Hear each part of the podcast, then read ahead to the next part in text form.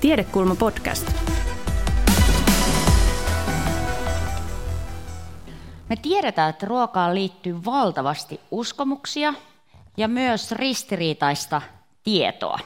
Ja nyt me sitten koitetaan selvitellä tämmöistä tosi simppeliä kysymystä, kun että mikä ruoka lopulta on terveellistä ja miten esimerkiksi geenit, ihmisten geenit vaikuttaa siihen, mistä tietää, mitkä terveysväittämät on totta, mitkä on villityksiä, trendejä tai ihmisen kokemuksia siitä, että tämä ruoka on hyväksi minulle. Ja ensimmäinen keskustelu koskee geenejä, elintapoja, ruokaa ja itse asiassa myös lihomista. Eli miten ihmisen geenit vaikuttavat lihomiseen? Meillä on täällä ravitsemusterapeutti Tiina Jääskeläinen ja apulaisprofessori Ville Hietakangas. Kuulkaahan, onko niin, että lihominen on kiinni geeneistä? No, mä oon tämmöisellä kunnon tutkijana aloitan, että se vähän riippuu siitä, miten lihavuus määritellään.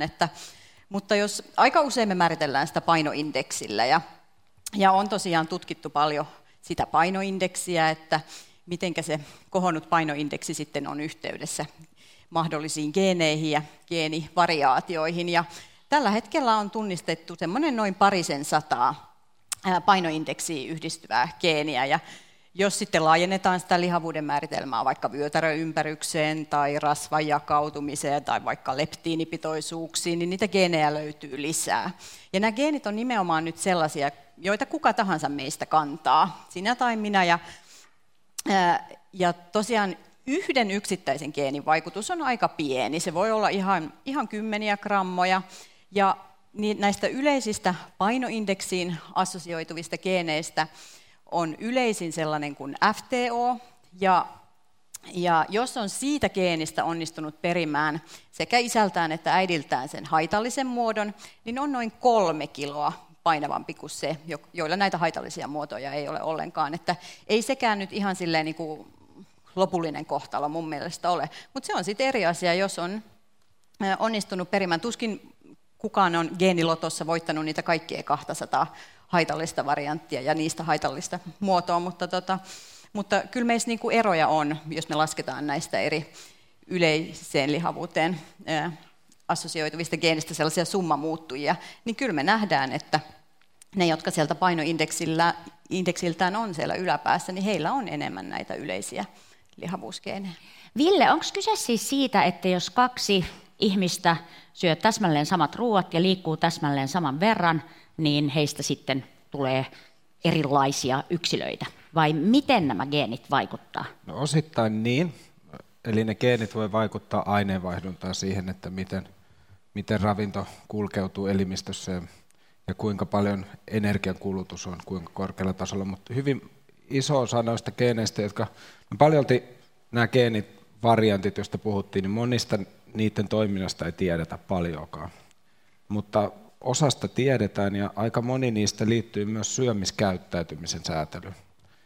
Eli lihavuuden taustalla tai lihavuuden geenitaustan siellä ei pelkästään vaikuta aineenvaihdunnan muutokset, vaan myös se, että eri ihmisillä on kylläisyyden säätely, syömisen säätely, mahdollisesti jopa ravintoainepreferensseissä eroja. Eli joku ihminen saattaa tuntea voimakasta tarvetta syödä tietyn tyyppistä, vaikkapa sokerista ruokaa.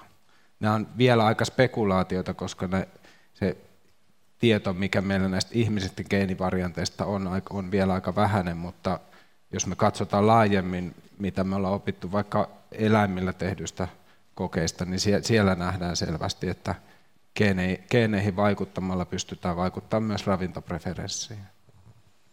Joo, mä voisin täydentää tuohon sen verran, että mä en ole ihan varma, onko enää viime vuosina tehty. Se ei ehkä enää eettisesti tässä lihavuusepidemian keskiössä ole oikein tehdä sellaisia ylisyöttökokeita, että ihmisille annetaan, esimerkiksi nyt muistan sellaisen, taisi olla jenkkitutkimus, missä 16 opiskelijanuorukaiselle terveelle normaalipainoiselle annettiin 8 viikon ajan 1000 kilokaloria ylimääräistä energiaa päivittäin. Eli käytännössä vaikka semmoinen Fatserin sininen suklaalevy. Ja he aika nätisti siinä pari ekaa viikkoa ne painokäyrät oli kaikilla aika samanlaiset. He lihoi muutamia kiloja, mutta sen jälkeen ne lähti hyvin eri tavalla etenemään ne käyrät. Et se on kyllä juuri totta, mitä sanoit, että vaikka me samankokoiset ihmiset söis samalla tavalla ja liikkuisi samalla tavalla, niin painon kehitys ei välttämättä ole samanlaista. No miten tällä hetkellä tämä asia tutkitaan, jos enää ei ajatella, että on hyvä idea antaa meille kaikille 1 Fatserin sininen levy päivässä ja katsoa, mitä tapahtuu. Voidaan kokoontua täällä vaikka ensi vuonna vähän tarkastelemaan tilannetta, mutta että jos ajatellaan, että me ei haluta tämmöistä koetta tehdä, niin miten tällä hetkellä tutkitaan lihavuutta ja geenejä? No tietysti eläimillä voidaan tutkia. Mun oma ryhmämme käytetään aika paljon banaanikärpästä, eli geenit, jotka säätelee aineenvaihduntaa, ne on hyvin säilyneitä evoluutiossa, ne on hyvin samankaltaisia banaanikärpäselle ja ihmiselle. Ja me voidaan tehdä kokeita, missä me häiritään geeniä tai aktivoidaan geeniä ja sitten muutetaan ravintoainepitoisuuksia ja tutkitaan, miten geenit ja ravinto vuorovaikuttavat. Me saadaan siitä paljon tietoa, ja kun me löydetään uusi geeni, niin me voidaan saman tien löytää se vastaava ihmisgeeni ja katsoa vaikka näistä potilasaineistoista, onko vastaava geeni, löytyykö se vaikka lihavuuden riskigeeninä ja näin poispäin. Eli pystytään liikkumaan eri organismien välillä hyvinkin nopeasti. No olisiko ihmisen jotenkin niin kuin hyödyllistä tietää, että minkälaista geenivarianttikokoelmaa, meneeköhän mun terminologia oikein, niin kantaa, että pitäisikö meidän nyt niin kuin sit testauttaa itsemme? Paljonko meillä olikaan sitä aikaa, että Tämä on haasteellinen kysymys. Mä tänä aamuna aamu-tv:ssä olen kertonut, että kannattaa katsoa vaikka sitä sukujuhlissa sukulaisiaan ja miettiä niitä riskitekijöitä ja myös peiliin ennemmin kuin lähtee tekemään tällaista geenitestiä. Ensinnäkin ne palveluntarjoajien laatu vaihtelee todella paljon. Nyt puhutaan tällaisista kuluttajatestauksista, että sä voit sylkästä purkkiin ja lähettää se Yhdysvaltoihin. Palveluntarjoajia on tosiaan hyvin paljon ja hyvin harvoin he ilmoittaa, että he voi mainostaa, että he määrittää riskisi lihavuuteen, mutta aika harvoin he kertoo, että montako geenivarianttia siellä taustalla esimerkiksi on. Että niissä ei mitenkään pysy perässä, kun niitä testejä tulee niin paljon, mutta mitä mä viimeksi olen katsonut, niin mä en ole kyllä löytänyt sellaista, missä olisi niin kuin huomioitu se koko paletti, vaan nyt siihen vaikka painoindeksiin liittyen. Että kyllä mä suosittelen tällaisia perinteisiä. Mutta tämä on tärkeä keskustelu käydä, koska tämä ala kehittyy hyvin nopeasti ja tämmöinen geenitiedon, se halpenee jatkuvasti ja se laatu, näiden testien laatu varmasti tulee paranee lähivuosina huomattavasti. Jonkun verran mä katsoin julkaisuja tästä aiheesta ja se, mitä sieltä löytyi, oli se, että kun ihmisille korkean riskin, geeniriskin ihmisille oli kerrottu tästä asiasta, niin sillä näissä tutkimuksissa ei ollut saavutettu mitään hyötyä. Eli nämä ihmiset ei ollut mitenkään pystynyt muuttaa elintapojaan. Joissain tapauksissa oli jopa havaittu, että ihminen, jolle oli kerrottu, että sinulla on korkea geneettinen riski, niin elintavat oli muuttunut huonommaksi, eli oli ikään kuin motivaatio lässähtänyt. Mutta näinhän sitä geenidataa ei pitäisi tulkita, eli ihminen, jolla on korkea geneettinen riski, niin hän silti reagoi siihen ympäristöön, eli liikunnan lisääminen, turhien houkutusten karsiminen omasta arkiympäristöstä, niin tämmöinen korkean riskin ihminen hyötyy tämmöisestä muutoksesta kaikkein eniten. Eli se ei ole minkäänlainen sellainen lopullinen tuomio. Nimenomaan. Joo, ja tuossa mun piti äsken lisätä, kun Ville kertoi tästä eläinmalleista, miten lihavuutta tutkitaan, niin mä oon itse aikanaan tehnyt väitöskirjan tästä FTO-geenistä, ja siinä sitten tämä löydettiin reilu 10 vuotta sitten, ja ensin me selvitettiin, että joo, se näyttää myös suomalaisia lihottavan sen noin 3 kiloa, ehkä naisia pikkasen enemmän kuin miehiä, ja sitten heti seuraava kysymys oli, että pystyykö nämä henkilöt nyt sitten laihtumaan samalla tavalla. Ja me katsottiin sitä sellaisessa 4-vuotisessa tutkimuksessa, jossa ensimmäinen vuoden ajan oli tämmöinen intensiivinen elintapainterventio. Ja näillä kaikilla henkilöillä genotyypistä, siitä perimästä riippumatta oli täsmälleen samanlaiset ne painokäyrät alaspäin. Eli he pystyivät elintavoilla saavuttamaan sen painonlaskun, oli se perimä mikä tahansa. Ja näitä on myöhemmin myös sitten tullut lisää FTOn osalta, mutta sitten myös sillä tavalla, että on katsottu enemmän näitä lihavuudelle altistavia geenejä. Mutta toisaalta tätä voisi vielä jatkaa niin, että varmasti on kuitenkin niin, että ne ihmiset, joilla se iso riski on, niin heille se on huomattavasti vaikeampaa. Eli se voisi, sitä informaatiota voisi mahdollisesti käyttää terveydenhuollon suuntaan niin, että tiedettäisiin, että nämä ihmiset todellakin tarvitsevat maksimaalisen tuen niihin elintapamuutoksiin. No kyllä varmaan näinkin, että siis mä aina sanon, että painon hallinnan suhteen me ei olla samalla viivalla kaikki, mutta sitten tässä meidänkin tutkimuksessa me havaittiin, että ne samat keinot niin kuin oli pätevät kaikille, että ei heidän tarvinnut siinä ponnistella enempää, mutta he lähti sieltä korkeammalta tasolta. Sanokaa vielä, että onko niin kuin kansalliset ravintosuositukset jotenkin, niin kuin, onko ne järkeviä, jos me tiedetään, että ihmisten kropat käyttäytyy eri tavoin? Et voiko meillä olla yhtä aikaa niin kuin lautasmalli, joka sopii kaikille, ja sitten joukko ihmisiä, jotka on erilaisia keskenään? No, tämä on tämmöinen perinteinen näin jäädytät ravitsemustieteilijän kysymykset. Okay, ei ollut tarkoitus. Onko ravitsemussuosituksessa mitään järkeä? Niin. No siis täytyy nyt muistaa, että ravitsemussuositukset laaditaan niin kuin ryhmätasolle, että ihan hyvin voi olla terve ja voida hyvin, vaikka ei söisi täsmälleen niiden ravitsemussuositusten mukaisesti. Ja kyllä mä uskon, että lähitulevaisuudessa voi olla, että esim. Tällä hetkellä, jos mun vastaanotolle tulisi henkilö, jolla on vaikka kohonneet kolesteroliarvot, niin kyllä mua jo kiinnostaa sieltä määrittää tiettyjä variantteja, jotka liittyy rasva-aineen vaihduntaan.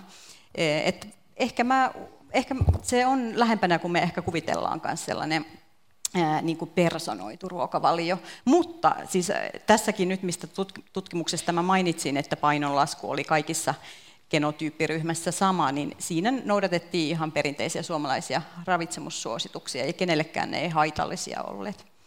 Ville, mä haluaisin kysyä sokerista, koska se on vähän semmoinen niin kuin poppisaihe tällä hetkellä. Tietenkin on olemassa kokonainen asia nimeltä rasvasota. Mä tiedän toimittajana, mitä tapahtuu, kun kirjoittaa mitä tahansa rasvoista.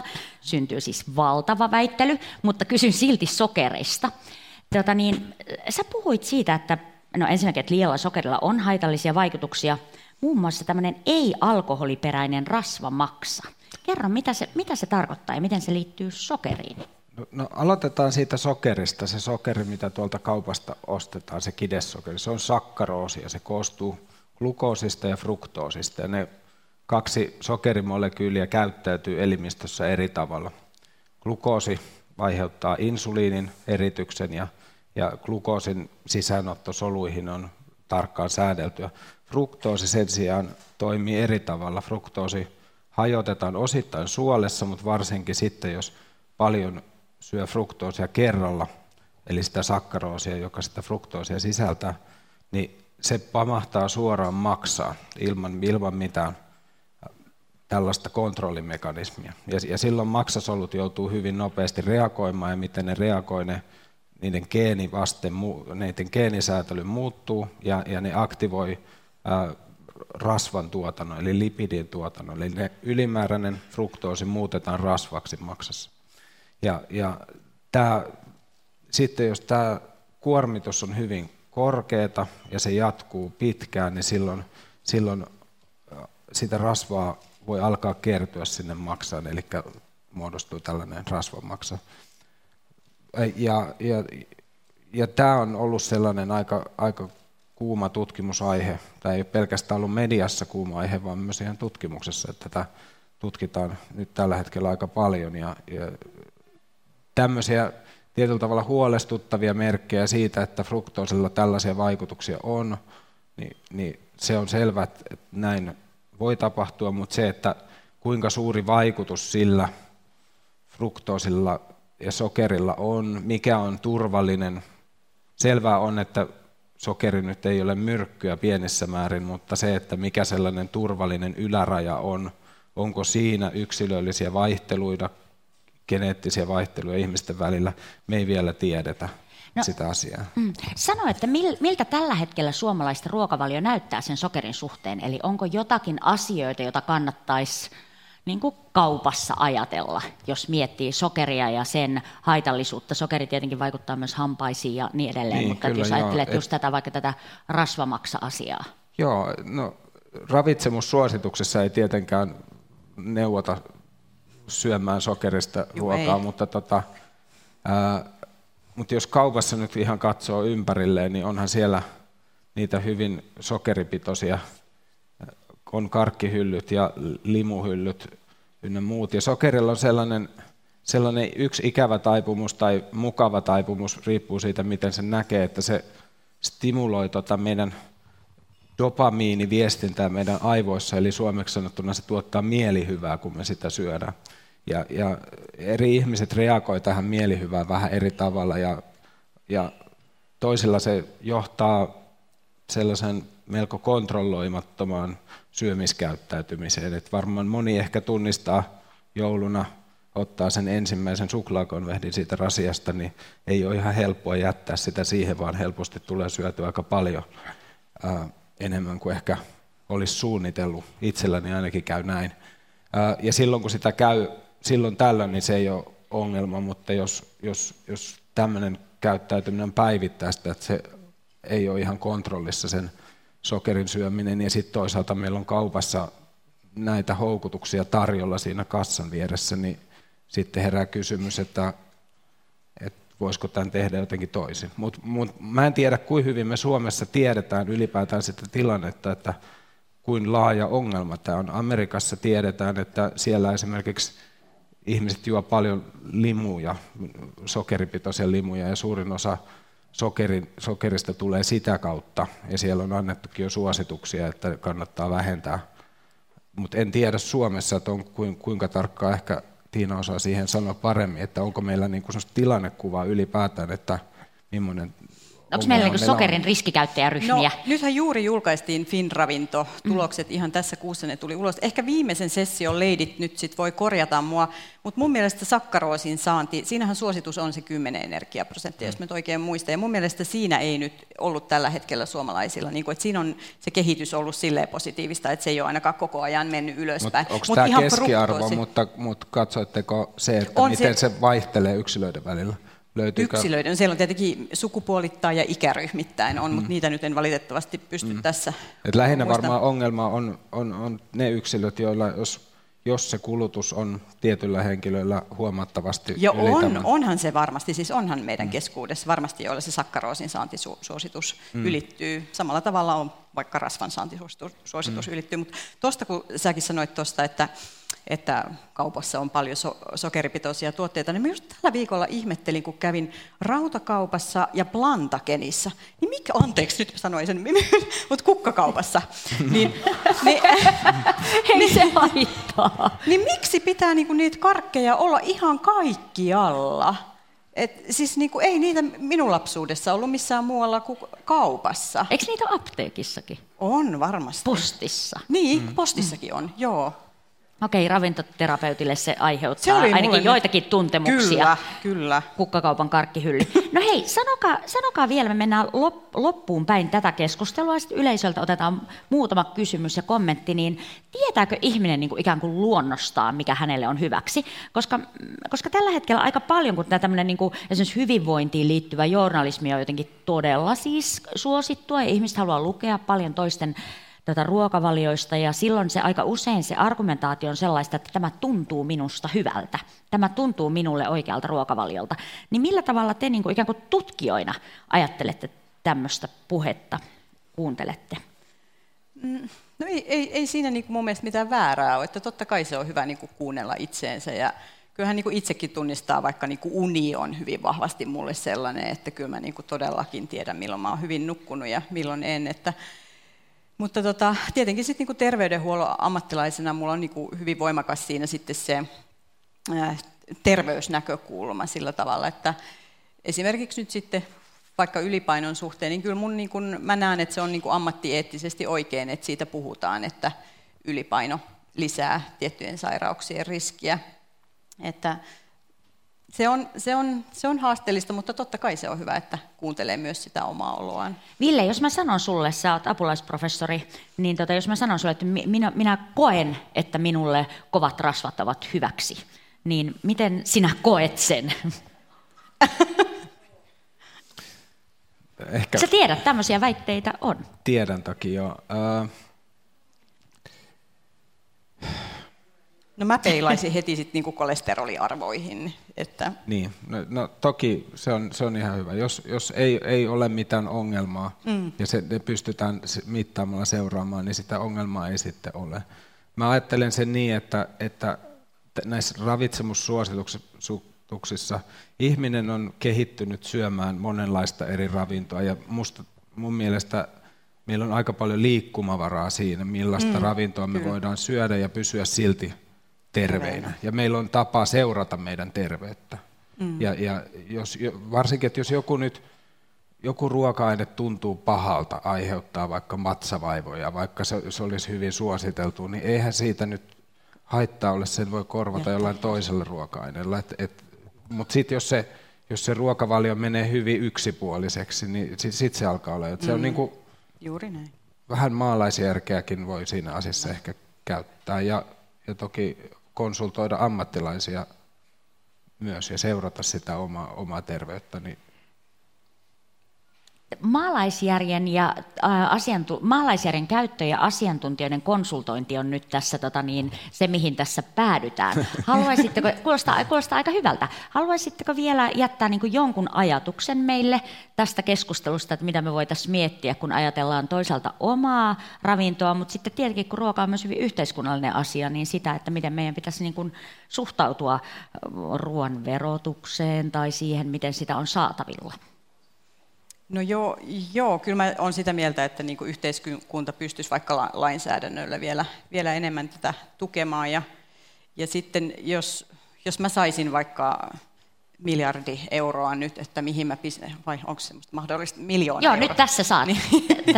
tässä. Niin mä niin kuin satsaisin lapsiin niin kuin mahdollisimman paljon. Ja meillä on Suomessa ihan mahtava neuvolajärjestelmä, ainakin toistaiseksi. Että kyllä mä pistäisin tosi paljon paukkuja sinne, ja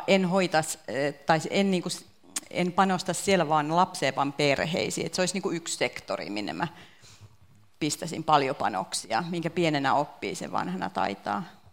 Joo, kyllä mä samalla linjoilla, että ennaltaehkäisevät toimenpiteet on halvempia ja tehokkaampia. Ja, sinne. Ja totta kai aktiivista keskustelua pitää käydä siitä, että onhan tämä meidän ympäristö, jossa me nyt elämme, niin onhan tämä nyt evoluution näkökulmasta hyvin epänormaali se, että meille, meille tarjotaan jatkuvasti hyvin korkeaa energistä ruokaa. On paljon toimijoita, joiden pääasiallinen intressi on saada meidät syömään epäterveellisiä asioita. Ja me ollaan tämmöisten informaatiopommituksen keskellä, niin voihan siitä keskustella, että voisiko se olla toisin ja voisiko sitä pommitusta jollain tavalla.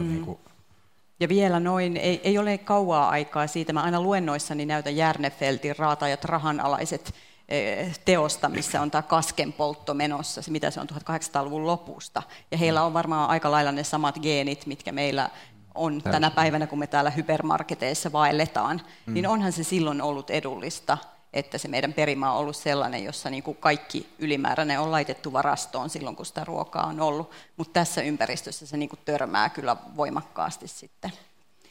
Kauas ollaan tultu metsäistä ja keräilijän elämästä, mutta myös ravinnon saannista. Näitä kalorimääriähän on vertailtu, että mitä silloin on otettu sisään ja silti on pysytty ihan hyvin hengissä. Oikein paljon kiitoksia tästä keskustelusta. Kiitos. Tiina ja Ville.